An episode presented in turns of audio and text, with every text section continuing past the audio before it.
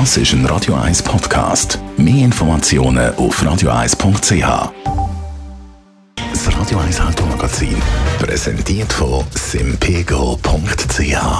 Die flexible Online-Versicherung für sämtliche Fahrzeuge, egal ob mit zwei oder vier Rädern simpego.ch.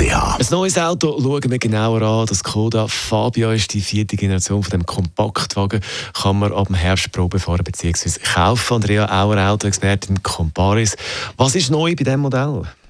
Ja, also optisch gibt es jetzt keine sehr grossen Überraschungen. Vielleicht was speziell zu erwähnen ist, ist der Lufteinlass an der Front.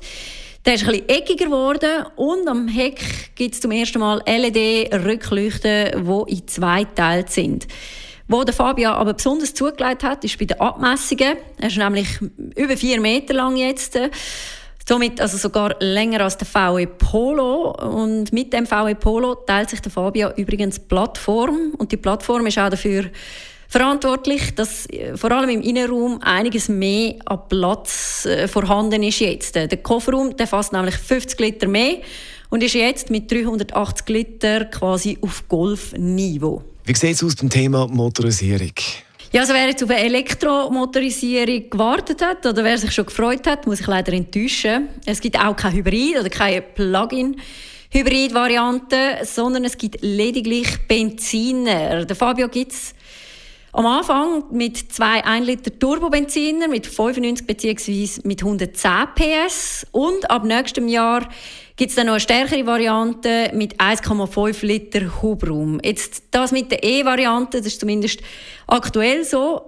Zumindest die Plattform wäre so konzipiert, dass es auch möglich wäre, zu einem späteren Zeitpunkt noch ein Elektroauto herzustellen. Jetzt neue Autos haben ja immer mehr so Sicherheitsfeatures, so äh, Spurassistent und so weiter und so fort. Wie sieht das aus bei dem Fabia?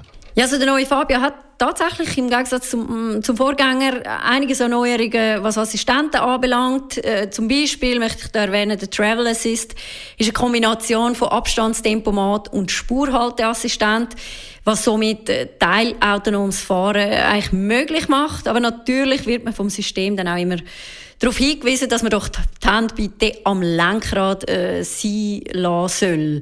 Und was vielleicht auch noch zu erwähnen ist, wenn man parkieren will, dann übernimmt der E-Park-Assistent auf Wunsch also auch das Lenkrad. Man muss also nicht mehr selber einparkieren. Jetzt, was bei diesen Assistenten natürlich immer äh, oder oftmals der Fall ist, das gibt es natürlich nicht einfach so in der Basisversion, sondern kostet am Ende extra. Den neuen Skoda Fabia haben wir besprochen und das ist unsere Autoexpertin Andrea Auer. Das Radio 1 Automagazin, präsentiert von simpego.ch. Ihre flexible Online-Versicherung für Auto und TÜV. Nur fahren müssen Sie selber.